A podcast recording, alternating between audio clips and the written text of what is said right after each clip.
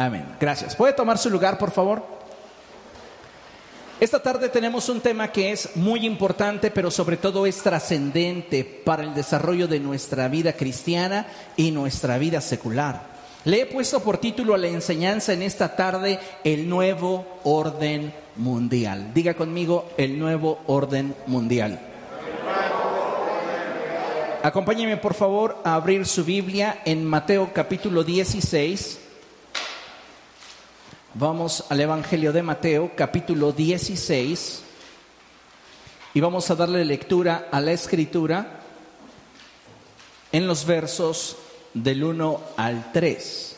Mateo capítulo 16 versos del 1 al 3. Cuando lo tenga puede decir gloria a Dios. Dice la escritura de la siguiente forma, en el nombre del Padre, del Hijo y del Espíritu Santo. Los fariseos y los saduceos se acercaron a Jesús y para ponerlo a prueba le pidieron que les mostrara una señal del cielo. Él les contestó, al atardecer ustedes dicen que harán buen tiempo porque el cielo está rojizo y por la mañana que habrá tempestad porque el cielo está nublado y amenazante. Ustedes saben discernir el aspecto del cielo, pero no las señales de los tiempos. Hoy como sociedad e iglesia estamos atravesando por un tiempo sumamente importante y este es sin dudas un tiempo de definición. Un tiempo en el cual comenzaremos a ver el cumplimiento de las profecías descritas en la palabra de Dios. Un tiempo en el cual como pueblo del Señor debemos de estar atentos, afirmar nuestra fe y corregir nuestros pasos en aquello que pudieran estar siendo deficientes.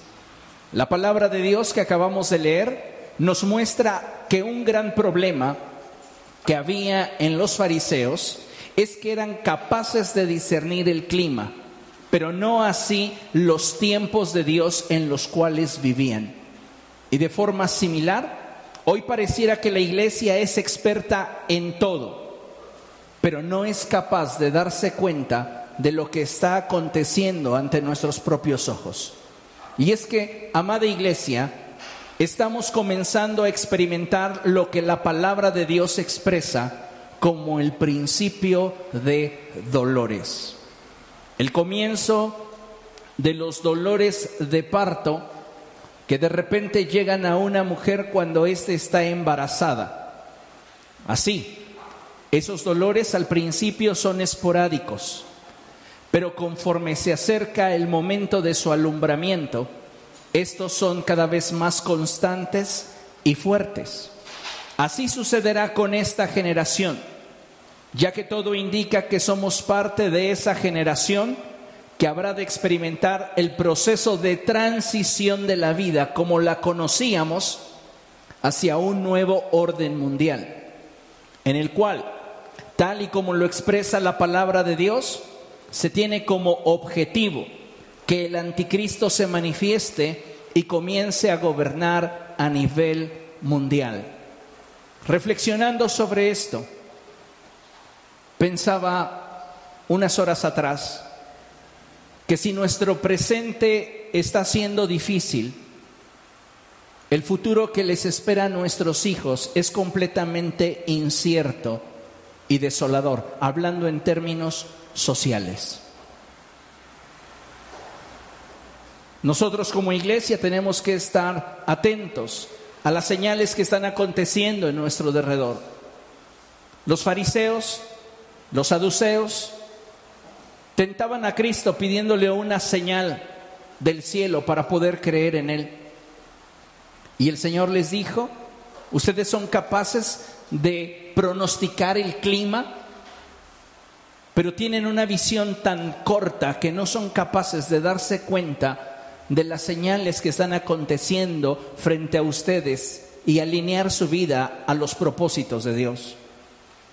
La escritura nos dice en Mateo capítulo 24 versos 32 y 33 lo siguiente. Aprendan de la higuera esta lección. Tan pronto como se ponen tiernas sus ramas y brotan sus hojas, ustedes saben que el verano está cerca. Igualmente, cuando vean todas estas cosas, sepan que el tiempo está cerca, a las puertas. Estamos, como mencioné hace un momento, iniciando un proceso de transición en el cual la vida como la conocíamos no volverá a ser de la misma manera. Y no me refiero simplemente por el uso del cubrebocas y el establecimiento de diferentes medidas de distanciamiento social y protección individual. No, hay un sinfín de señales que están aconteciendo en nuestro derredor. Debería ser para nosotros como pueblo del Señor evidente de que algo está cambiando rápidamente en la forma en la cual como seres humanos habíamos estado acostumbrados a vivir.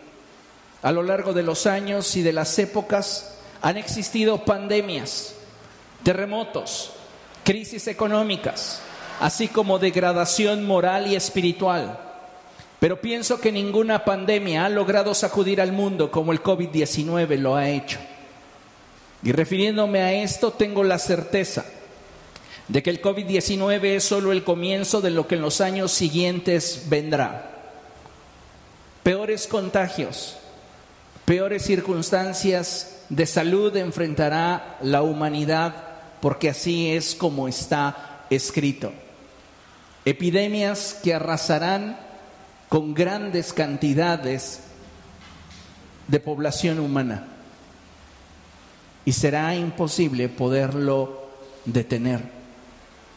Podríamos abordar otros temas que nos deberían alertar sobre lo que está aconteciendo en el mundo y cómo las piezas del rompecabezas profético se van acomodando. Podríamos mencionar sucesos como el calentamiento global, la contaminación ambiental, la contaminación de mares y ríos, la deforestación, los incendios a gran escala, la violencia que actualmente se está experimentando, la corrupción en todos los ámbitos y niveles de la sociedad, la inestabilidad económica que se experimenta a nivel mundial, las corrientes ideológicas que apuntan hacia la formación de una estructura de pensamiento en la que Dios está completamente excluido, donde la moralidad está condicionada a lo que tus emociones dictan y donde la espiritualidad del ser humano se resume a su paz interior. Si habláramos en términos fisiológicos y humanos, yo creo que el 2020 es como si fuese la señal para una mujer embarazada de que se le ha reventado la fuente. Estamos adentrándonos a un proceso de cambio muy dramático y muy radical que tendrá como primera etapa de alumbramiento, la manifestación del anticristo. Sinceramente estamos viendo ante nuestros ojos cómo el mundo, es decir, la sociedad se autodestruye, cómo se desmoronan los ideales y principios morales y cívicos que en su momento mantenían cierto nivel de civilidad en la sociedad. Hoy lamentablemente estamos viviendo tiempos de oscuridad, estrechez y sufrimiento. Sin embargo, en medio de estas circunstancias, la iglesia, amados hermanos, debe de resistir y trascender. Dios nos escogió para que nosotros viviésemos en este tiempo. No fue casualidad. Si a Dios le hubiese placido, usted hubiese nacido en la Edad Media. Pero a Dios le plació que usted viniese a poblar la tierra en este tiempo, en esta etapa de la historia. ¿Sabe por qué? Porque Dios, así como en las carreras de relevos, deja siempre al mejor para el final. Esta generación de iglesia tiene que apretar el paso y tiene que afirmarse más en cuanto a su fe, porque los momentos que están a punto de llegarnos no serán nada sencillos. Necesitamos, como hijos de Dios, entender esa verdad y lejos de echarnos hacia atrás bajar la guardia, tenemos que resistir y esforzarnos por trascender. Hoy más que nunca nuestra fe debe de ser una fe que trasciende, una fe saludable, una fe vigorosa, una fe violenta.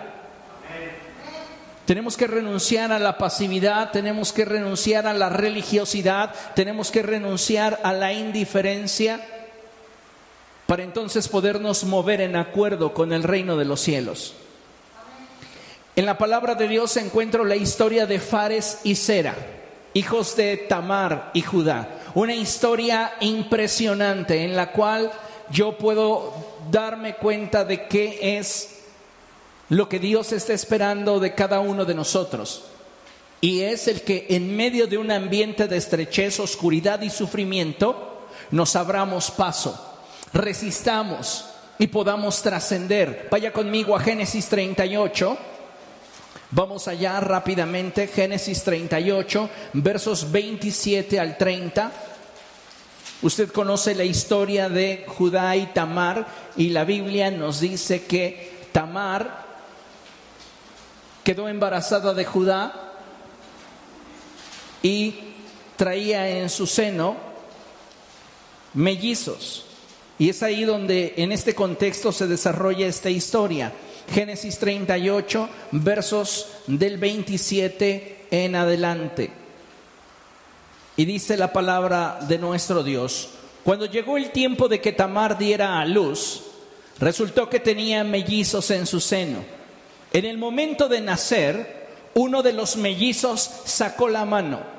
La partera le ató un hilo rojo en la mano y dijo, este salió primero. Pero en ese momento el niño metió la mano y salió primero el otro. Entonces la partera dijo, ¿cómo te abriste paso? Esa es la actitud que debe de tener la iglesia en esta recta final de los tiempos. Si es que vamos a enfrentar momentos de estrechez, momentos de oscuridad, momentos de dificultad, y donde pareciera que el mundo está tomando la ventaja, es que la iglesia debe de aprovechar las oportunidades que el cielo nos brinda para entonces nosotros abrirnos paso y conquistar. Es exactamente la actitud que debería de estar abundando en nuestro corazón. Me encanta cuando la partera expresa con esa emoción cómo te abriste paso.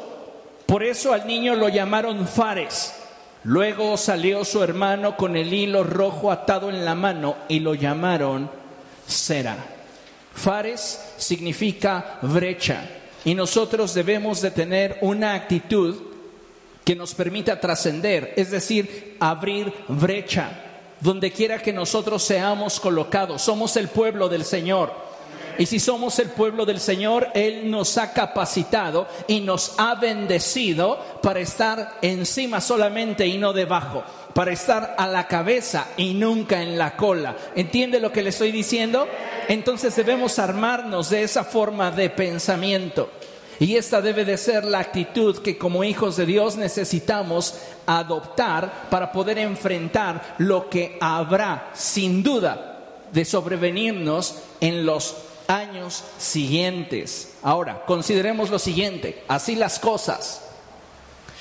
El nuevo orden mundial que impondrán las naciones de la tierra y cuyo dominio se entregará en manos del anticristo, buscará asfixiar el cristianismo y establecerá su dominio principalmente en tres ámbitos universales. Uno, el ámbito político. Dos, el ámbito económico. Tres, el ámbito religioso. Vea este panorama profético y cómo poco a poco se van acomodando las piezas de este rompecabezas profético y podemos darnos cuenta cómo poco a poco las organizaciones internacionales comienzan a optar por una globalización de todas las cosas. En el ámbito político, el anticristo gobernará al mundo entero posiblemente a través de las Naciones Unidas y leyes de acuerdos internacionales. Aún no lo alcanzamos a vislumbrar, porque aún hoy se menciona mucho acerca de los temas de soberanía en cuanto a la independencia de los estados, los pueblos y demás. Pero la realidad profética es que va a haber un acuerdo a nivel mundial en el que la política comience a organizarse de una forma distinta. Y esto sucederá como respuesta a las crisis que la humanidad va a comenzar a enfrentar. Estamos apenas en el comienzo de los dolores de parto. Y yo estoy seguro que todas las mujeres que han tenido la bendición de ser madres y llegar hasta ese punto en el cual comenzaron las primeras punzadas saben a qué me refiero. Al principio no es tan dramático, pero llegado el momento del alumbramiento es ya, sáquenmelo o mátenme.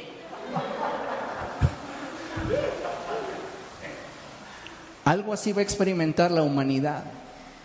Dice la escritura que la gente pedirá que las montañas caigan sobre ellos. No habrá dónde esconderse. El caos a nivel global está profetizado. Y como iglesia, en lugar de tener temor, en lugar de bajar la guardia, en lugar de creer que nuestro destino se resume a simplemente mantener un perfil bajo en la sociedad? Es todo lo contrario. Tenemos que levantarnos y tenemos que tomar la actitud correcta. Entonces, a nivel global, los gobiernos de la Tierra, en respuesta a las crisis que sus propios gobiernos no pueden suplir, las revoluciones que van a comenzarse a dar, revoluciones sociales, van a generar un estado de anarquismo global. Y quien va a proveer de la solución de paz, y lo pongo entre comillas, paz y seguridad, es el anticristo. Entonces, a través de las Naciones Unidas y acuerdos internacionales es que se va a gobernar al mundo. Dos, en el ámbito económico, ya se está hablando de un reset a la economía mundial. ¿Alguna vez se le ha bloqueado su teléfono celular?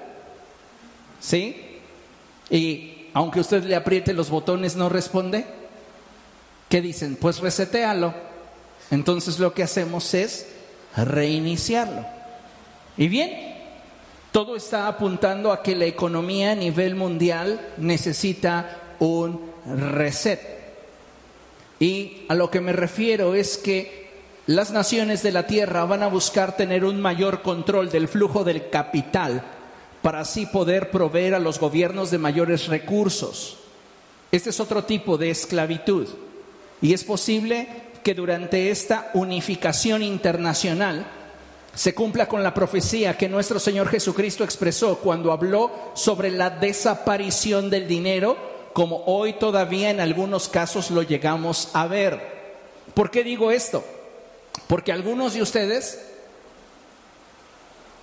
literalmente ya no ven su dinero. No es como hace 40 años que, eh, o 30 años o 20 años que nos formábamos para recibir un sobre con nuestro dinero y lo podíamos contar, tocar, sentir. Hoy ya no es así. La gran mayoría de ustedes reciben el depósito vía transferencia electrónica y muchos de ustedes resuelven sus pagos vía transferencia electrónica. ¿Cuándo lo tocaste? Jamás. Es esto a lo que el Señor Jesucristo se refería cuando el dinero iba a dejar de ser relevante. Va a llegar un momento en la historia de la humanidad y no tardaremos mucho en el que los billetes como los conocemos ya no serán útiles. De hecho, hoy ya muchas tecnologías de celulares están implementando el pago a través del celular.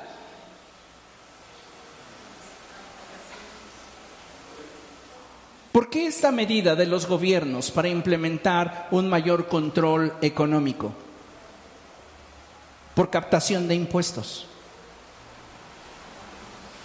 Todo lo que generalmente manejamos en efectivo está libre de poder incurrir en una fiscalización, porque no hay un registro. Pero todo lo que depositamos en el banco y las formas en las cuales nos movemos en el banco están completamente bien fiscalizadas.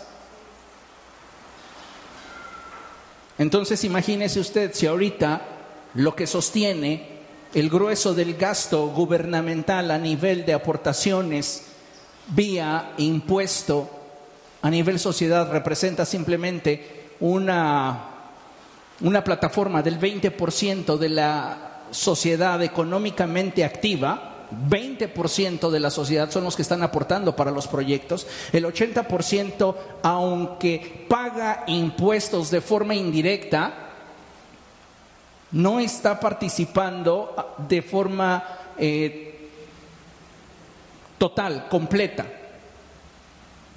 Entonces lo que va a hacer el gobierno, no quiero tener 80% de evasores, quiero que todos participen igual. No manejemos efectivo, controlemos sus cuentas bancarias. Y entonces dirán, bueno, perfecto, ¿cómo lo hacemos?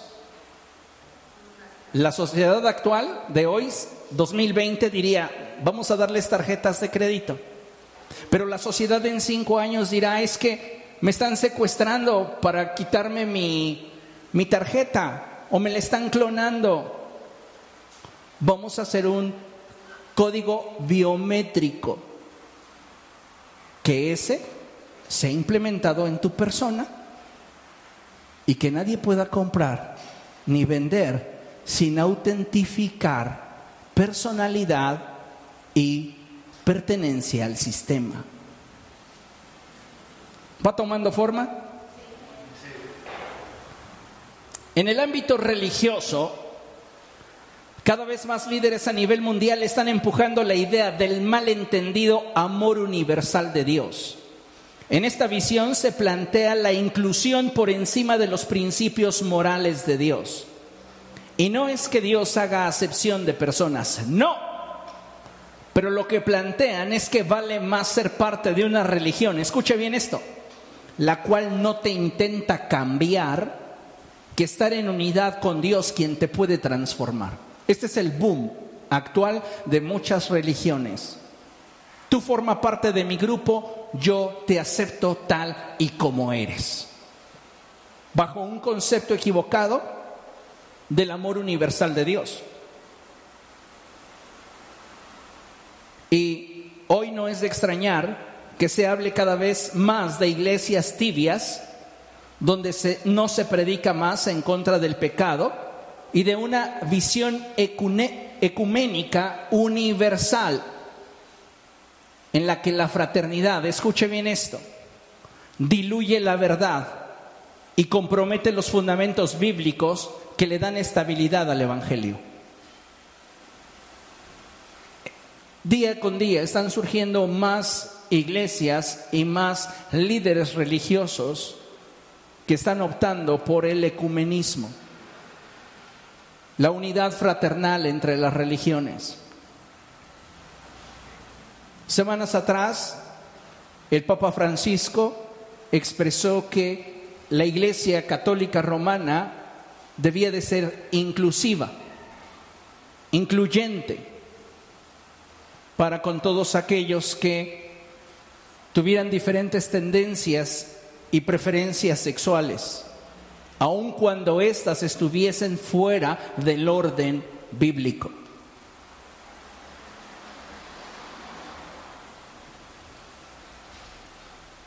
Comenzamos a darnos cuenta cómo poco a poco este rompecabezas profético comienza a tomar su lugar. Pero nuestra actitud, ¿cuál va a ser? ¿De vivir temerosos? ¿De decir, ay Diosito, mejor ya llévame? Si Dios te estableció en esta tierra fue para que la conquistaras. Es tu tierra y tienes que conquistarla. Tienes que apropiarte de ella y tienes que establecerte. en el lugar donde Dios te ha concedido estar. ¿Para qué? Para que des fruto, para que trasciendas. No podemos simplemente bajar la guardia y decir, pues es que la situación se ha tornado difícil. Créame, si nuestro presente es difícil, el futuro que van a enfrentar nuestros hijos es incierto. Es muy posible que todos los menores de 15 años puedan ver físicamente al anticristo. No terminen sus días sin reconocer a ese gran líder mundial, que sobre de él van a residir estos tres poderes. El poder político, el poder económico y el poder religioso. Que si lo entendemos en términos espirituales, es una blasfemia basada en la capacidad del hombre si lo contrastamos con la unción que había sobre Jesús.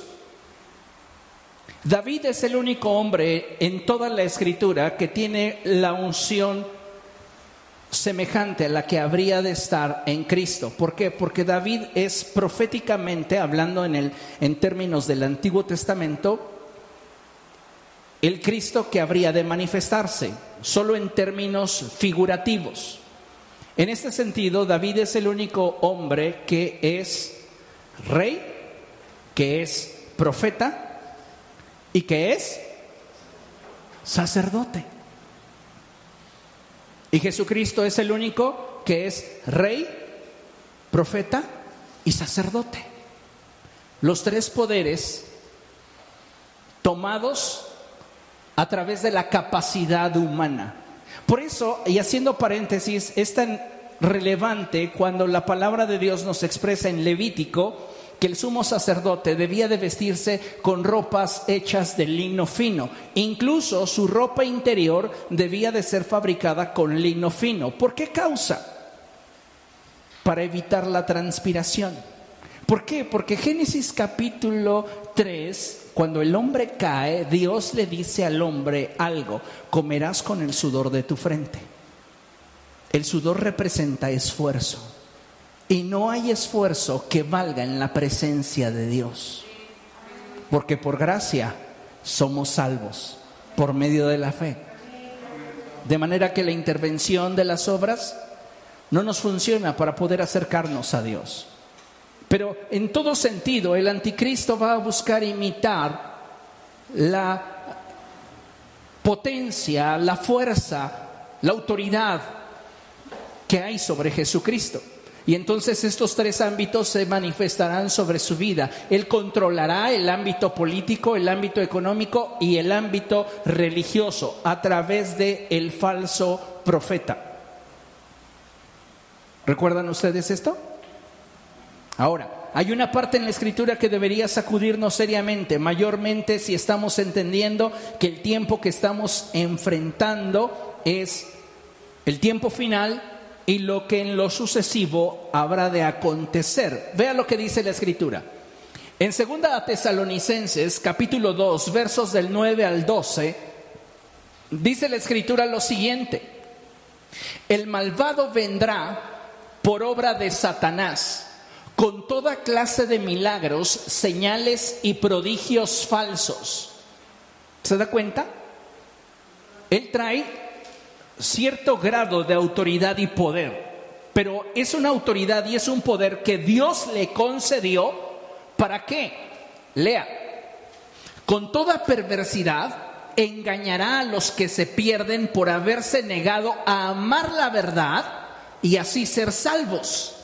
Por eso Dios permite que, por el poder del engaño, crean en la mentira Así serán condenados todos los que no creyeron en la verdad, sino que se deleitaron en el mal. Esta es una síntesis de lo que la escritura dice cuando expresa, y esta es la causa de la condenación, que la luz vino al mundo, pero los hombres amaron más las tinieblas que la luz porque sus hechos eran malos.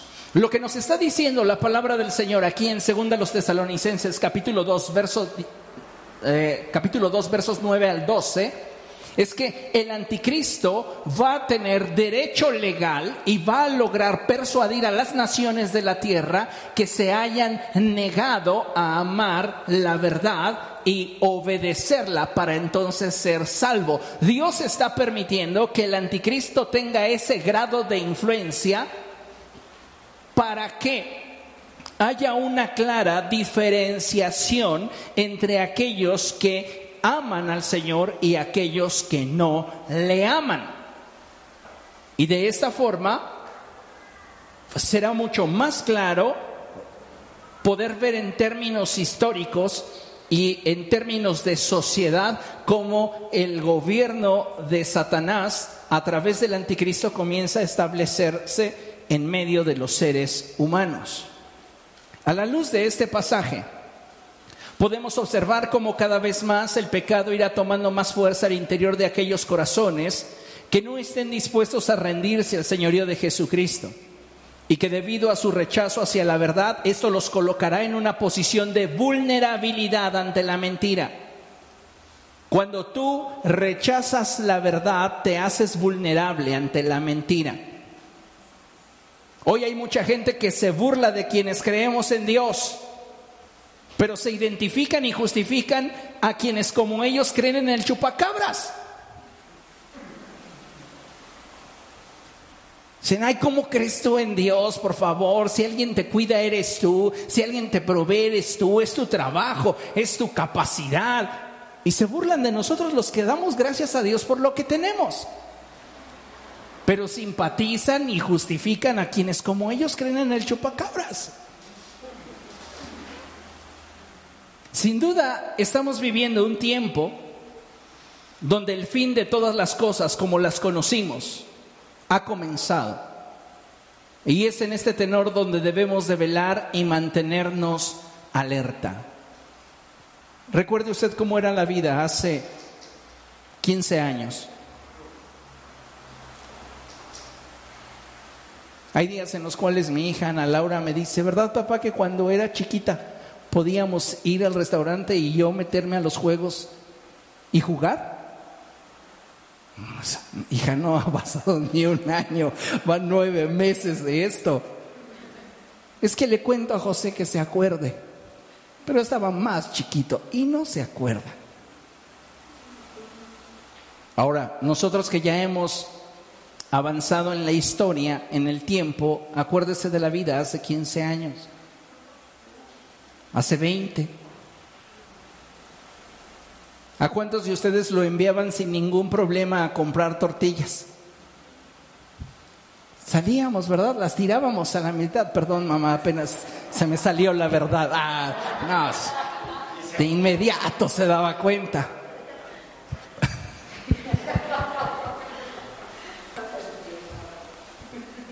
Pero hoy yo ni soñando enviaría a mi hija a las tortillas.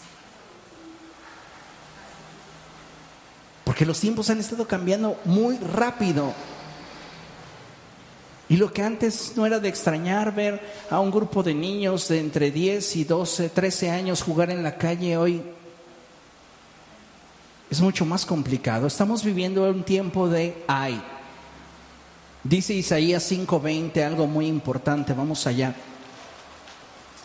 Isaías capítulo 5, verso 20, dice la palabra del Señor de la siguiente manera, hay de los que llaman a lo malo bueno y a lo bueno malo, que tienen las tinieblas por luz y a la luz por tinieblas, que tienen lo amargo por dulce y lo dulce por amargo. ¿Qué hay para esta generación?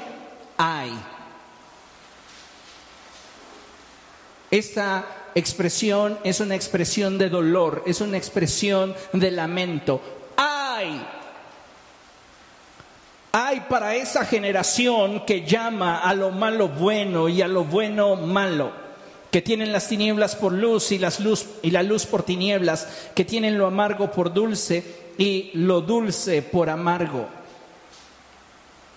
Necesitamos hoy como iglesia analizar y entender a la luz del testimonio del Espíritu Santo en nuestra vida cómo nos encontramos para poder hacer frente a todas las circunstancias que habrán de sobrevenirnos. Mire, considere lo siguiente.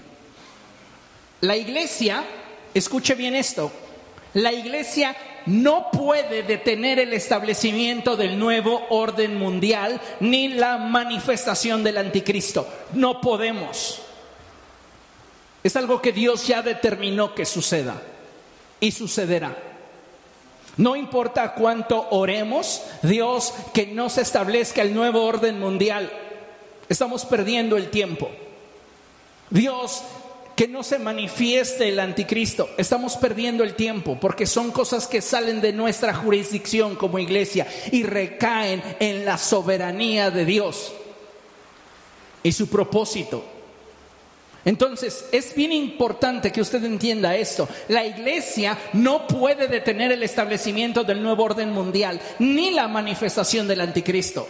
Sin embargo, apoyado en las señales que con nuestros sentidos estamos percibiendo, cada creyente tiene la capacidad de corregir sus pasos, afirmar su fe en Jesucristo y crecer en la gracia y propósito de Dios para su vida.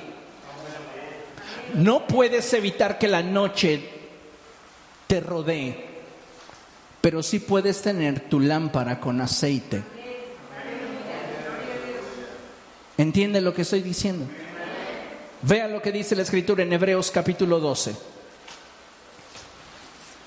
Hebreos capítulo 12, vamos a leer versos 12 y 13.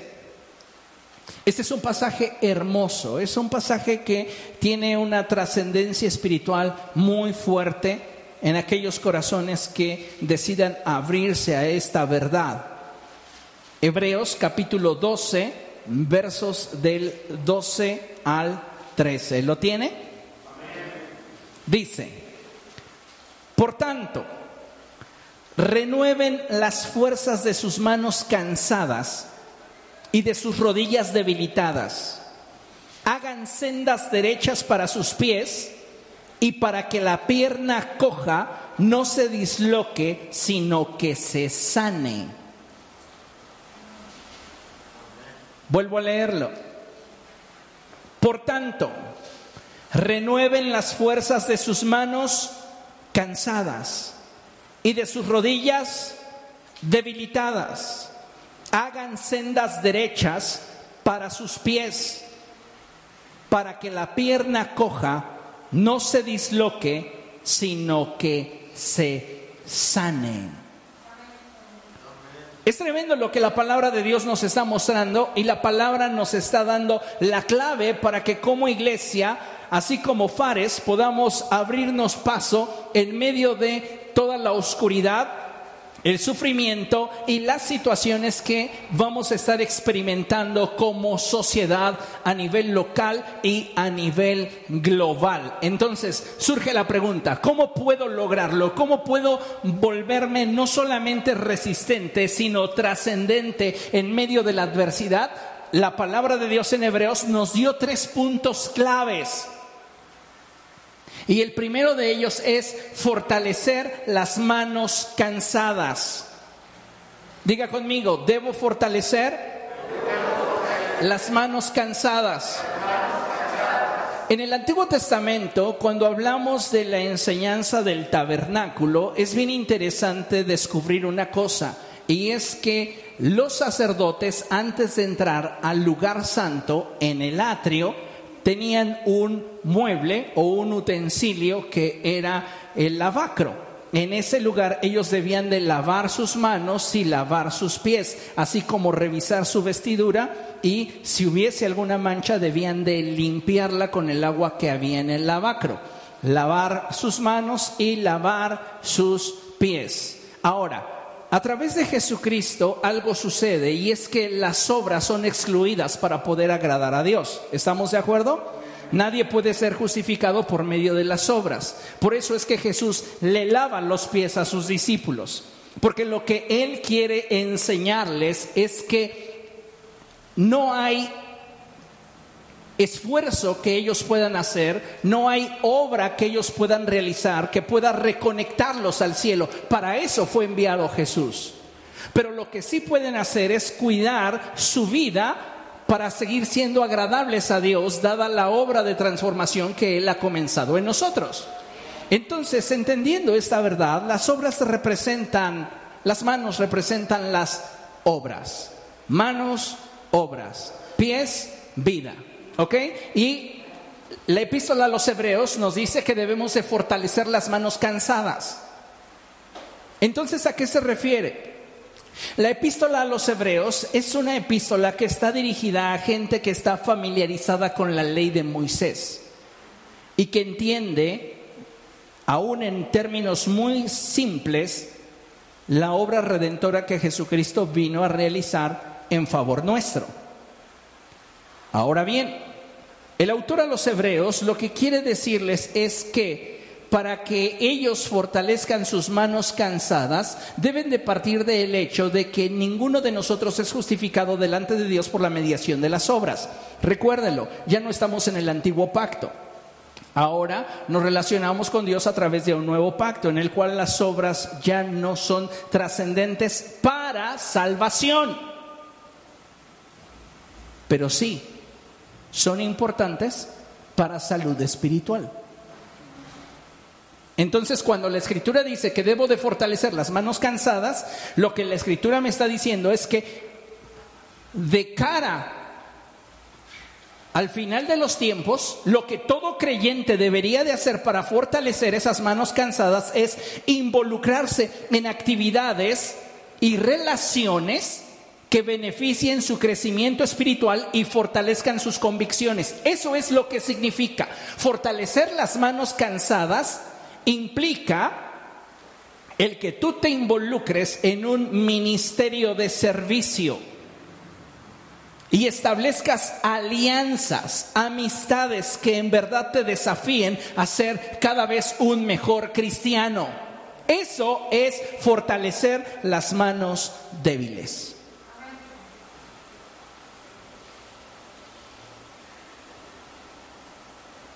Todo cristiano debería de estar preocupado y ocuparse de estar sirviendo a Dios. Porque si no estamos sirviendo a Dios, escúcheme bien, estamos de ociosos. Y en una mente ociosa, Satanás ve una puerta abierta de par en par.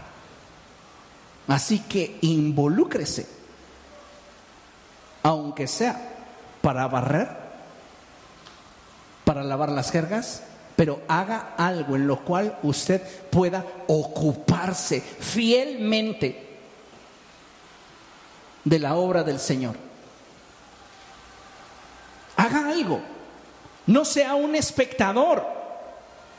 Si usted quiere fortalecer las manos cansadas, usted tiene que involucrarse en actividades y relaciones que beneficien su crecimiento espiritual y fortalezcan sus convicciones.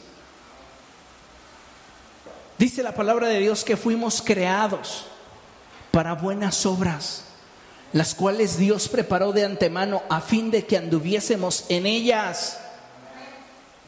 Pero si no estamos sirviendo, si no estamos involucrando nuestro tiempo, nuestro esfuerzo, nuestra capacidad, nuestros recursos en la obra de Dios, escúcheme bien, si no invertimos en la obra de Dios, ¿en dónde se está disipando nuestro tiempo, nuestro esfuerzo, nuestra capacidad?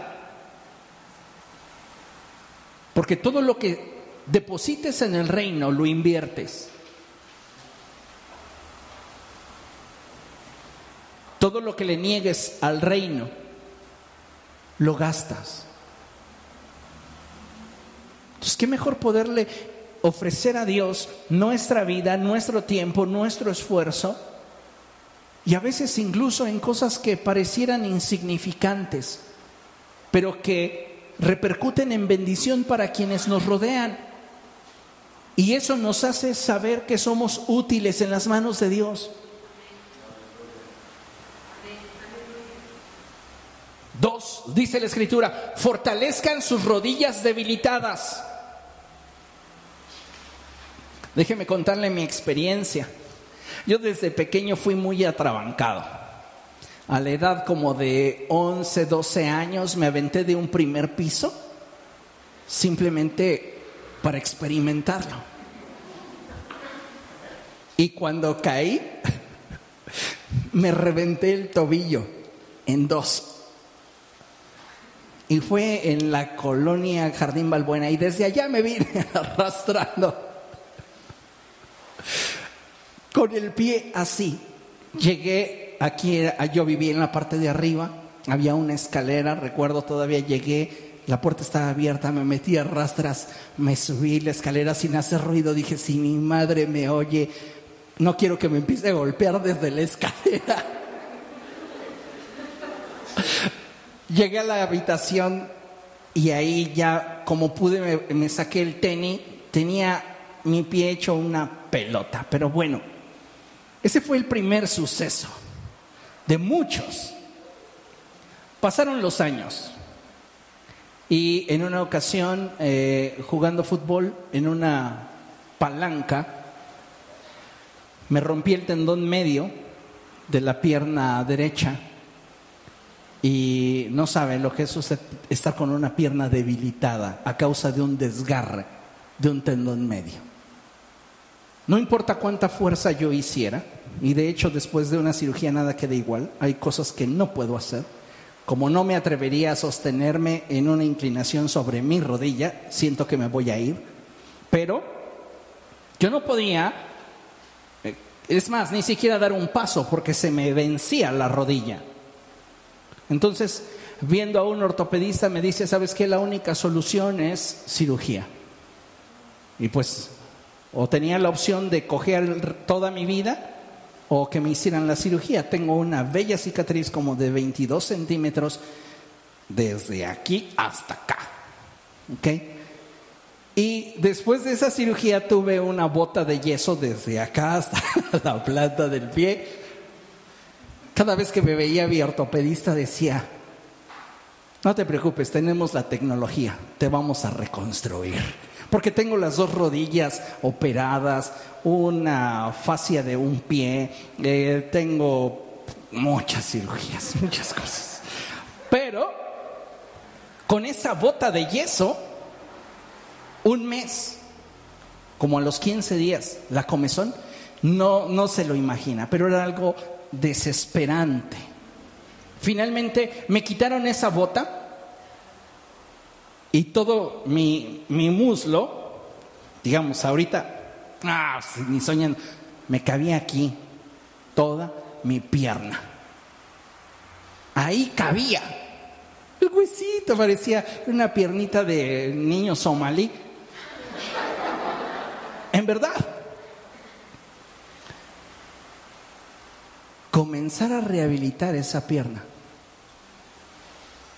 implicó mucha disciplina, mucha determinación y muchas lágrimas, porque estaba debilitada y yo tenía temor de que se me volviera a romper.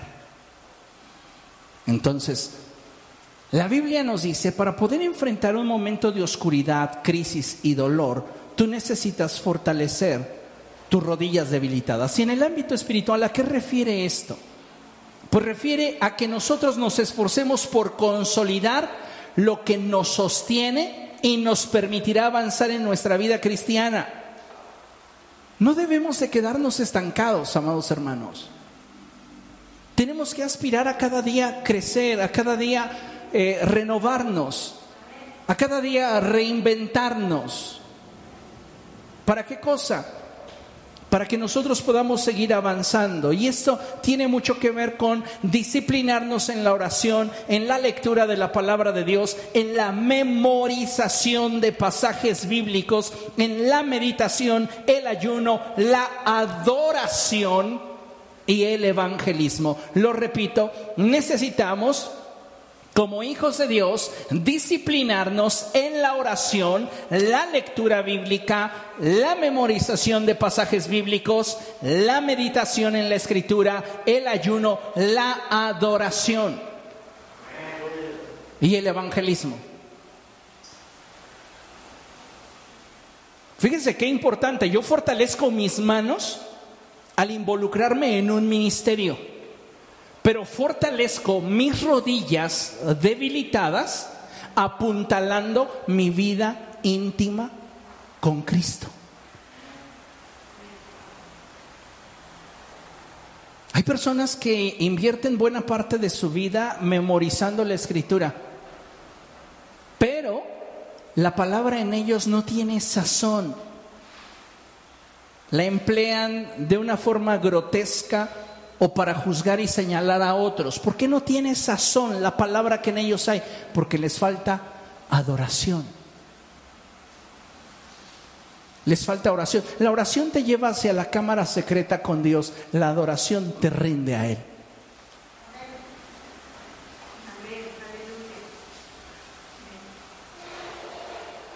Necesitamos más tiempos de adoración privados. Porque adorar en la iglesia está bien, es hermoso, pero en lo privado tenemos que aprender a adorar a Dios.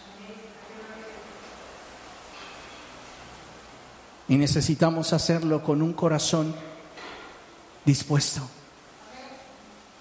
Cuando tú te hayas disciplinado, escucha, en la oración, la lectura de la palabra, estés memorizando pasajes bíblicos, la meditación, el ayuno, la adoración, el evangelismo, será para ti algo de todos los días. Hablarle a la gente de Jesús.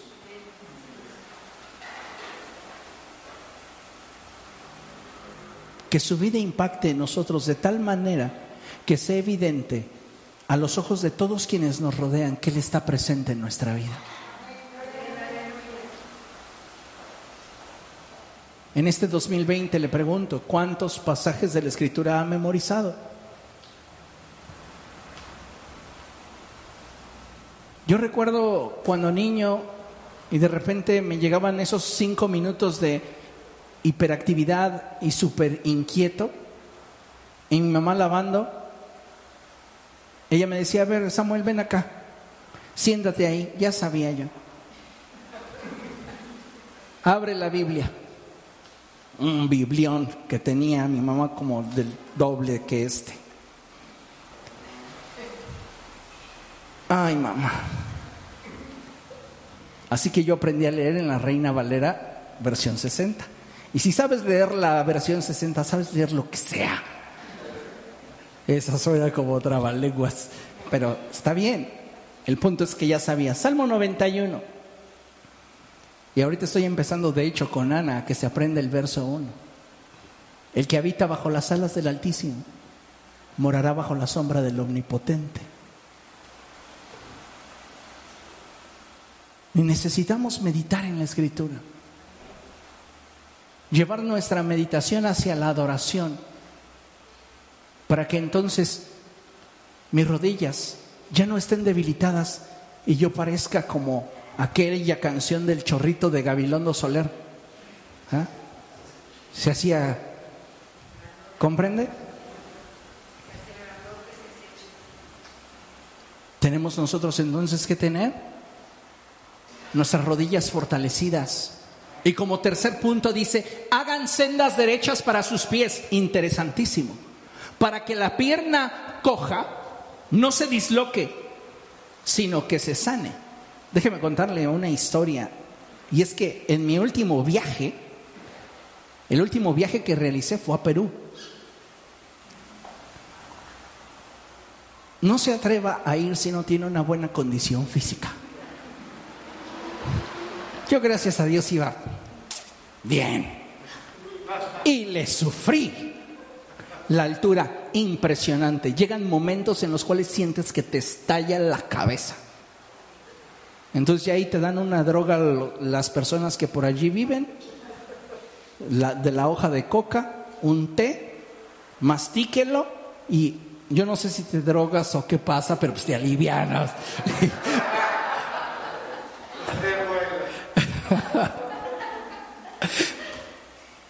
El punto es que la, altura de sus ciudades muy, muy, muy, este, muy incómodo para nosotros que vamos de la Ciudad de México y es una buena altura. No, hombre, allá está todavía mucho más, sobre todo eh, en la zona del Cusco. Bueno, muy alto.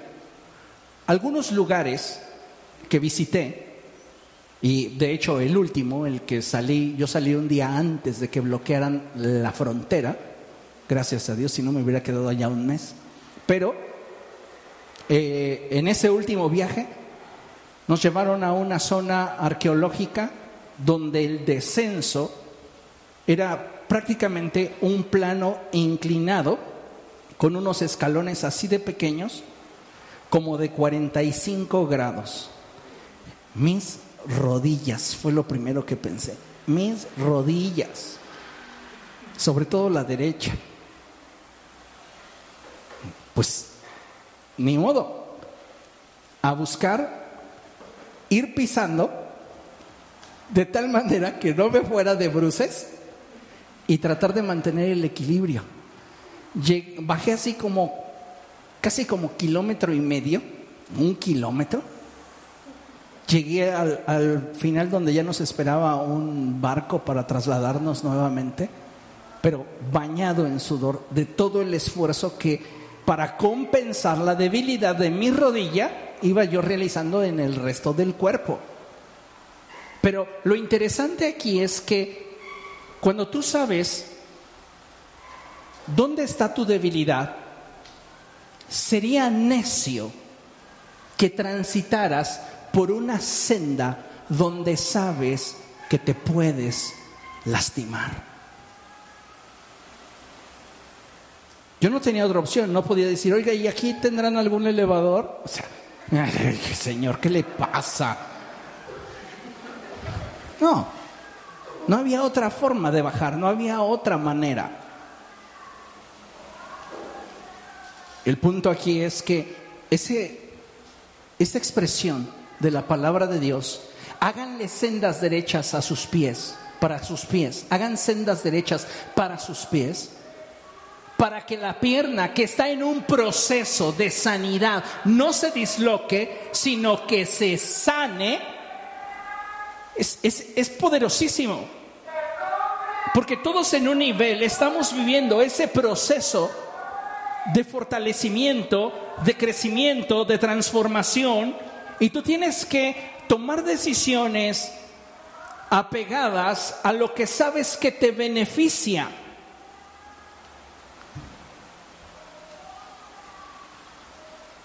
Y entonces tienes que evitar situaciones, relaciones que pudieran afectar tu desarrollo.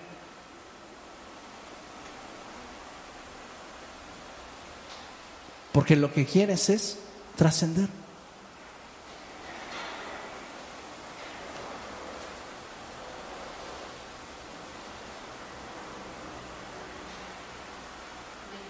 necesitamos entonces ser prudentes en nuestro estilo de vida. ¿Podría yo sintetizar este punto 3 en una cosa? Sé prudente.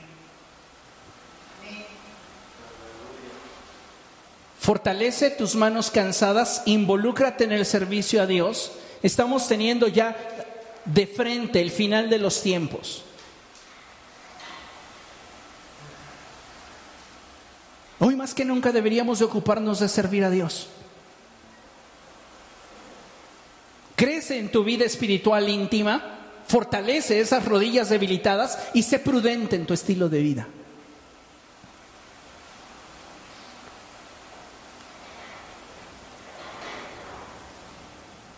No podemos decir, ay, bueno, es que pues yo he ido a la iglesia y yo sé de la palabra. A mí no me va a mover el que yo esté en un ambiente que no me favorece. Tal vez en el primer momento no. Pero pueden ser que comiences a desear lo que en ese ambiente podrías tener. Y es ahí donde lo que ya estabas fortaleciendo se puede perder por tu falta de prudencia. ¿Comprende? Avanzamos y dice Apocalipsis capítulo 3, verso 10, en la traducción Palabra de Dios para todos, lo siguiente. Tú obedeciste mi mandato de resistir pacientemente. Por eso te protegeré del tiempo de sufrimiento que vendrá sobre todo el mundo para poner a prueba a los habitantes de la tierra. El nuevo orden mundial avanza. Sin lugar a dudas, será estableciendo de forma progresiva en cada cultura, en cada pueblo, en cada región, en cada lugar del mundo. El nuevo orden mundial se está estableciendo. Y en lo sucesivo, cuando el anticristo se establezca y comience a gobernar, al principio para muchos representará la respuesta que las sociedades necesitaban. Sin embargo, al poco tiempo de haberse manifestado de forma mundial como el Salvador de la humanidad, comenzará una persecución sin precedentes en contra del pueblo de Dios. Y es ahí donde se cumplirá la palabra que dice que solo aquellos que permanezcan fieles hasta el fin serán salvos. Solo aquellos que permanezcan fieles hasta el fin podrán ser salvos. Hoy, una enorme cantidad de creyentes anhelan con todo su corazón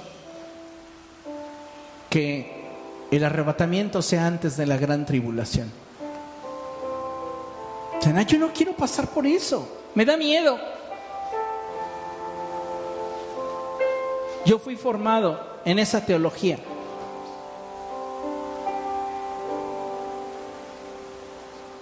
Y hoy cada vez estoy más convencido que como iglesia tendremos que ser probados y atravesar por la gran tribulación. Vamos a ser considerados la escoria de la humanidad. Y en medio de todo el caos universal que habrá,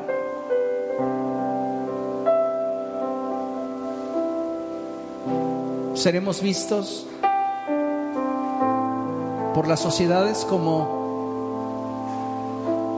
se observan a veces a las cucarachas que se esconden.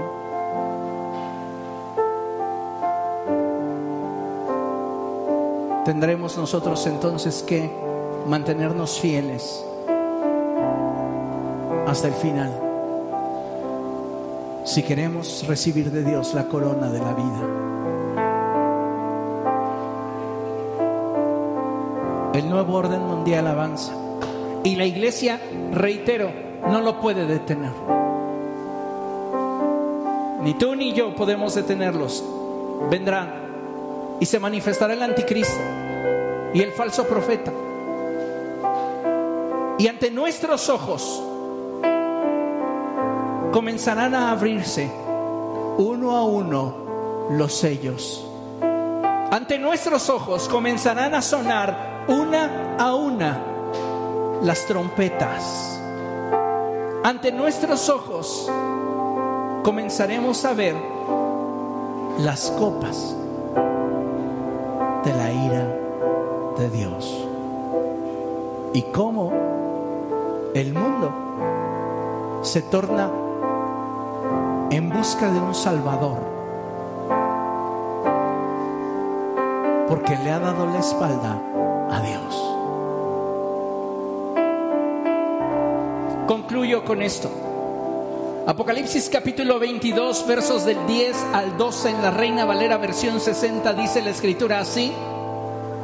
Y me dijo, no selles las palabras de la profecía de este libro, porque el tiempo está cerca. El que es injusto, sea injusto todavía. Y el que es inmundo, sea inmundo todavía y el que es justo, practique la justicia todavía. Y el que es santo, santifíquese todavía. He aquí yo vengo pronto y mi galardón conmigo para recompensar a cada uno según sea su obra.